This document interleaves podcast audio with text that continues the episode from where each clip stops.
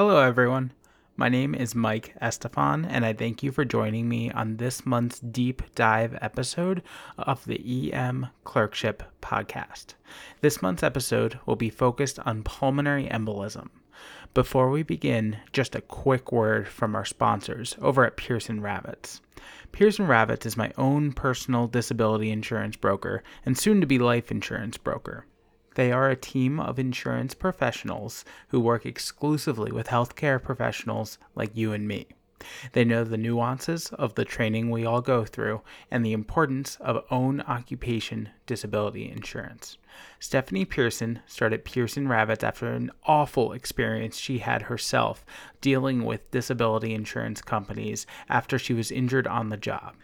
I think it's important to note that Pearson Ravitz does not receive kickback from any of the insurance companies for selling you one policy over another. This means that the Pearson Ravitz team will fight for you to get the policy that fits your needs best. Don't wait until it's too late. Check out Pearson Ravitz at www.pearsonravitz.com and schedule a consultation appointment today. If you do, don't forget to mention EM Clerkship. And now back to the episode. Let's deep dive into pulmonary embolism, or PE for short. And I will warn all of you this deep dive is slightly longer than usual, but I think it's good. First, we'll talk about the clinical presentation, followed by the workup for pulmonary embolism, followed by diagnostics and treatment. PE is one of the great imitators. You've really got to consciously consider PE in order to catch this diagnosis a lot of the time. Classically, you will see patients present with symptoms such as hemoptysis, pleuritic chest pain, shortness of breath, follow, especially following a recent surgery, recent immobilization, or in the setting of malignancy. When PE presents like this, which it does quite often, recognition is pretty straightforward. It can also present in less obvious ways. I've caught PEs in patients whose main complaint was unilateral flank pain. PEs, or really any kind of thromboembolic event, can sometimes cause low grade fevers. So, don't automatically write off the patient with shortness of breath and fever to pneumonia if their symptoms don't clinically fit with pneumonia. Syncope is another rare presentation of PE, which I've caught a handful of times. I don't work up all my syncope patients for PE. There's usually something else with the syncope that triggers me to do so, like unexplained persistent tachycardia, hypoxemia, or the presence of chest pain. PE is also very easy to dismiss as a diagnosis in patients who have underlying CHF or COPD or CAD, as you may be biased to attribute their shortness of breath or their chest pain to their underlying chronic medical condition. As far as examination goes, you want to assess for the clinical signs of DVT, so leg pain, leg swelling, leg redness, etc. Don't just examine the calf. Lots of DVTs are more proximal and will be missed if you just look at the calf. By far, the most common vital sign abnormality you will see is tachycardia, but you can also see hypoxemia and even hypotension. Sometimes, if the clot is big enough, RV failure can occur, which can lead to jugular venous distension and peripheral volume overload. Let's move on to diagnosis. This is how I personally work up pulmonary embolism, and I believe it is a fairly standard approach. There are really only three steps here. Step number one make a conscious effort to consider pulmonary embolism in your differential. Step number two determine your pretest probability for pulmonary embolism by risk stratification. And step number three, order the appropriate diagnostic testing based on your pretest probability. All right, let's discuss this a little bit further. Step one, making a conscious effort to consider PE in your differential. I always ask myself, could this patient's symptoms be explained by a pulmonary embolus? And by doing this, it will ensure that you don't overlook the diagnosis, which is very easy to do, especially in those with chronic conditions like CHF or COPD. And it's completely okay if the answer here is no. I don't think the patient's symptoms are due to a PE. It's just important to consider the diagnosis. And if the answer is no, you can stop here. The further steps only apply if PE lands on your differential. Step 2. Determine your pretest probability for pulmonary embolism. If PE is on your differential, you need to decide if your pretest probability is low, intermediate, or high for PE. And there are two ways to do this. The first way is simply by clinical gestalt. This is typically reserved for experienced clinicians, and learners without significant experience should probably not use Gestalt here. You need experience in order to do this accurately, and there are studies that correlate years of experience with the accuracy of one's Gestalt. Now, if you are a learner, then I would recommend using a second strategy, such as a scoring system like the Wells score or the years criteria, in order to risk stratify. I personally used the Wells score during my training, and currently, as an attending, I only use the years criteria to risk stratify patients who are pregnant. The Wells score is a validated scoring calculator to risk stratify pulmonary embolism and it has a maximum score of about 12.5 points. Less than 2 points is considered low risk, between 2 and 6 points is intermediate risk, and anything higher than 6 points is considered high risk. Step 3 Order the appropriate testing based on risk stratification. And since we're talking diagnostic testing here, I will say that any patient that you end up ordering a CTA on should also have a troponin and a BNP checked, as these tests will have implications down the line if you do indeed diagnose a pulmonary embolism. Patients who are deemed to be high risk, either by Gestalt or by a scoring system, should receive CT angiography as the diagnostic modality of choice. You should not dimer these patients. Obviously, ABCs come first, so don't send a hemodynamically unstable patient to the CT scanner to die, but ultimately, these patients should undergo CT angiography as the diagnostic modality of choice. Patients who are deemed to be intermediate risk should undergo D dimer testing. A positive D dimer should lead to CT angiography, while a negative D dimer is thought to make PE exceedingly unlikely in a patient with low to intermediate pretest probability. If the patient is above the age of 50, they are more likely to have an elevated D dimer at baseline, and therefore you may use what is called an age adjusted D dimer. There are different calculators for this, but it depends on what assay for the D dimer your hospital uses, but you can look this stuff up. But if above the age of 50, you can always use an age adjusted D dimer. Patients who are deemed to be low risk should undergo evaluation with the PE rule out criteria, also often called the PERC rule. If the patient with a low pretest probability for PE does not meet any of the PERC criteria, then PE is exceedingly unlikely and can be ruled out clinically without any further testing. But if the patient meets even just one of those PERC criteria, PE cannot be ruled out clinically and therefore you must proceed to D-dimer testing. If you aren't familiar with the PERC criteria, I would recommend looking up MD Calc PERC criteria, as it has a nice handy dandy little calculator you can use on the go to determine if your patients meet any of these criteria. All right, let's summarize all of this real quick. Three steps. First step is to consider PE in your differential. If it is on your differential, the second step is to risk stratify into either low, intermediate, or high risk. Patients who are high risk should receive CT angiography as the diagnostic modality of choice. Patients who are intermediate risk should undergo D dimer testing. Patients who are low risk should be evaluated with the PERC rule, and if PERC negative, then you are done. But if the patient is positive for any of the PERC criteria, even a single criteria, they will need D dimer testing to exclude PE.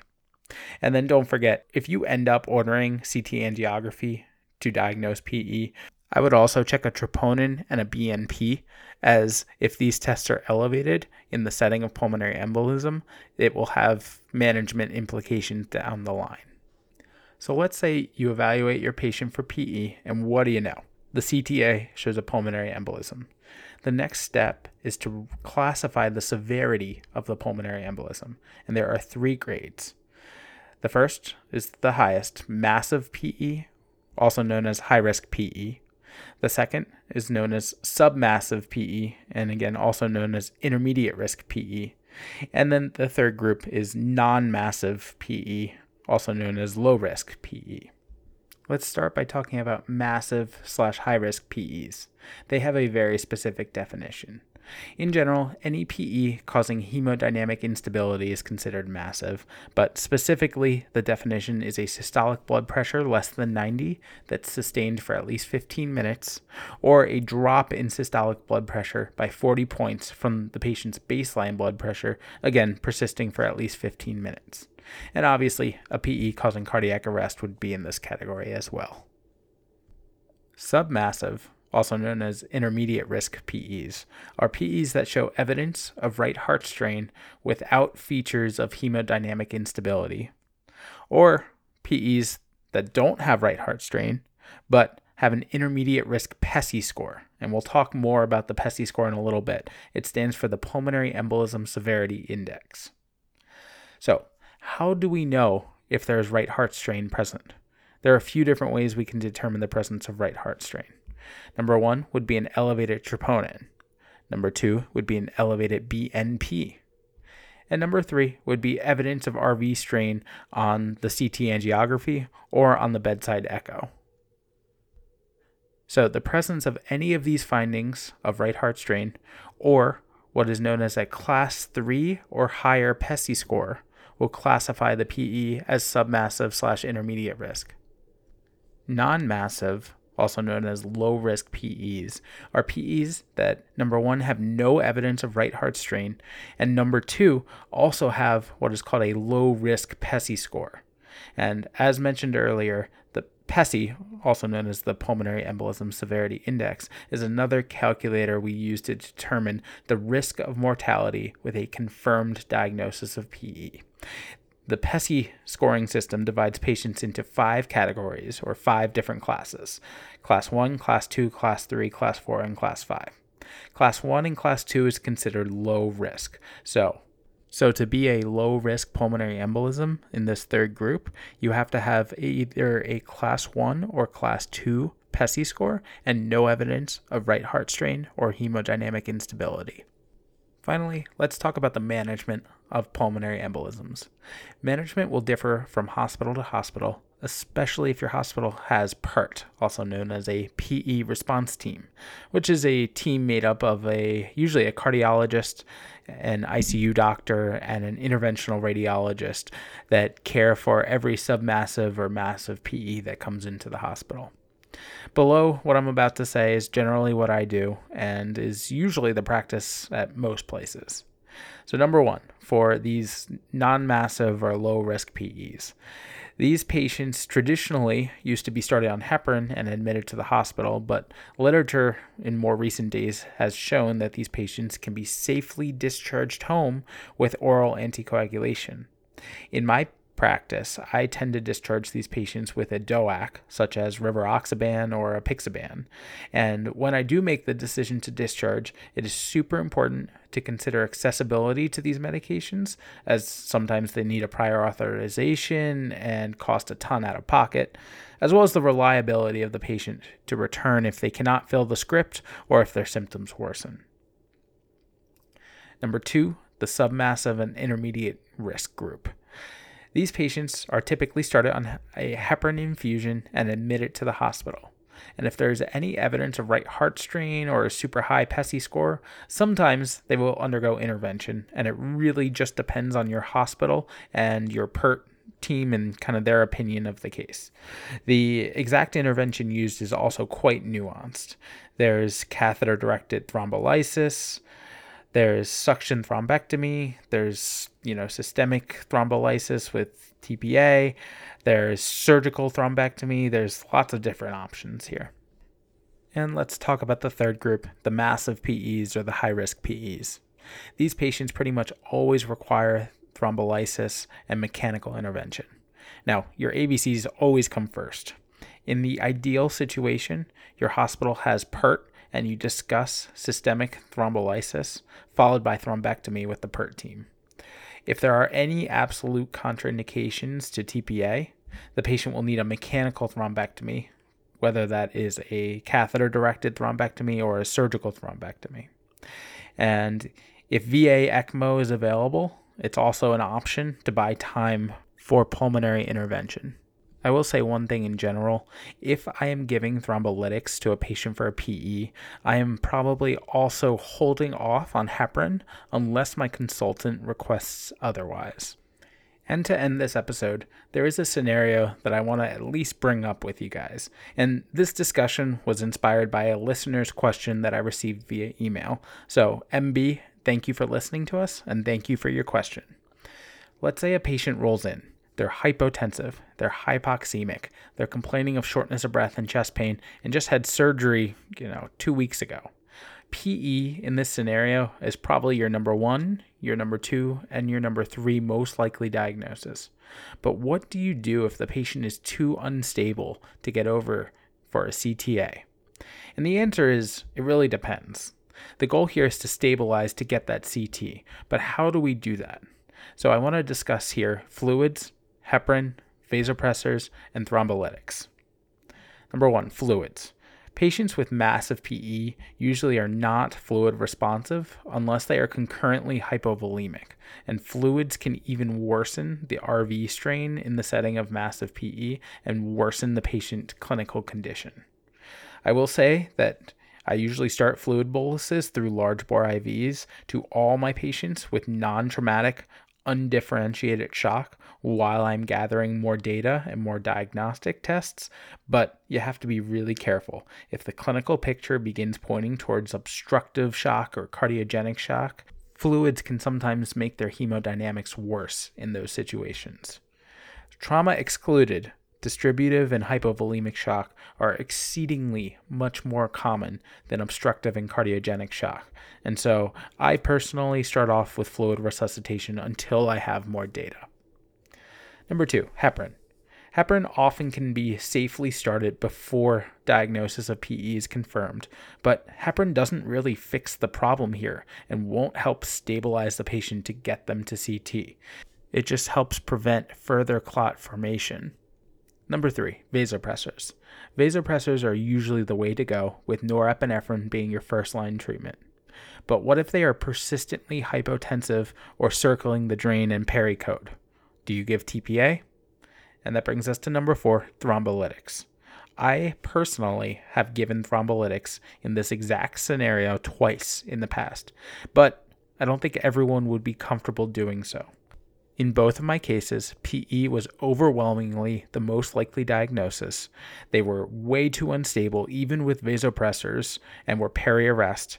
And I was able to use POCUS to exclude other causes of instability while also recognizing the presence of severe RV dilation. All right, everyone, thanks for hanging in there with me. That was a thick episode. Let's go through a summary and then let's end this month's episode. PE has a variable presentation. It can present classically with pleuritic chest pain, hemoptysis, and shortness of breath, but it can also present atypically with syncope or flank pain or low grade fevers. Make sure you consider it in your patients who have chronic underlying conditions like CHF and COPD. Remember the three steps to work up pulmonary embolism. Step one consider the diagnosis and determine if it is on your differential. Step two, if PE is on your differential, risk stratify to low, intermediate, or high risk, either based on Gestalt or based on a validated scoring system like the Wells score. Step three, order the correct testing based on the results of your risk stratification. High risk goes directly to CT angiography. Intermediate risk gets screened with a D dimer. Low risk sometimes can be clinically ruled out with PERC criteria, but if not, you can screen with a D dimer. Once diagnosed, you must determine the severity of the pulmonary embolus. Massive PEs are defined by hemodynamic instability and require thrombolytics and thrombectomy. Submassive PEs are defined by either the presence of heart strain or a PESI score in class 3 or higher. These patients get admitted for heparin and possible intervention like catheter directed thrombolytics. Non massive PEs are defined by PEs not meeting criteria for submassive or massive PEs. So, normal labs, normal hemodynamics, and a low risk PESI score, which is a class 1 or class 2 PESI score. More recent evidence and practice patterns suggest that the majority of these patients that are low risk can be discharged home with a DOAC. Be sure to consider reliability and patient ability to obtain their prescription if you are doing this. Thank you all for tuning into this episode. This was a bit longer than our usual deep dive, and I hope I didn't lose your attention. As always, any questions, comments, or concerns regarding this content can be addressed to my email, mike at emclerkship.com. Until next month, keep working hard, keep studying, and be sure to enjoy your shift.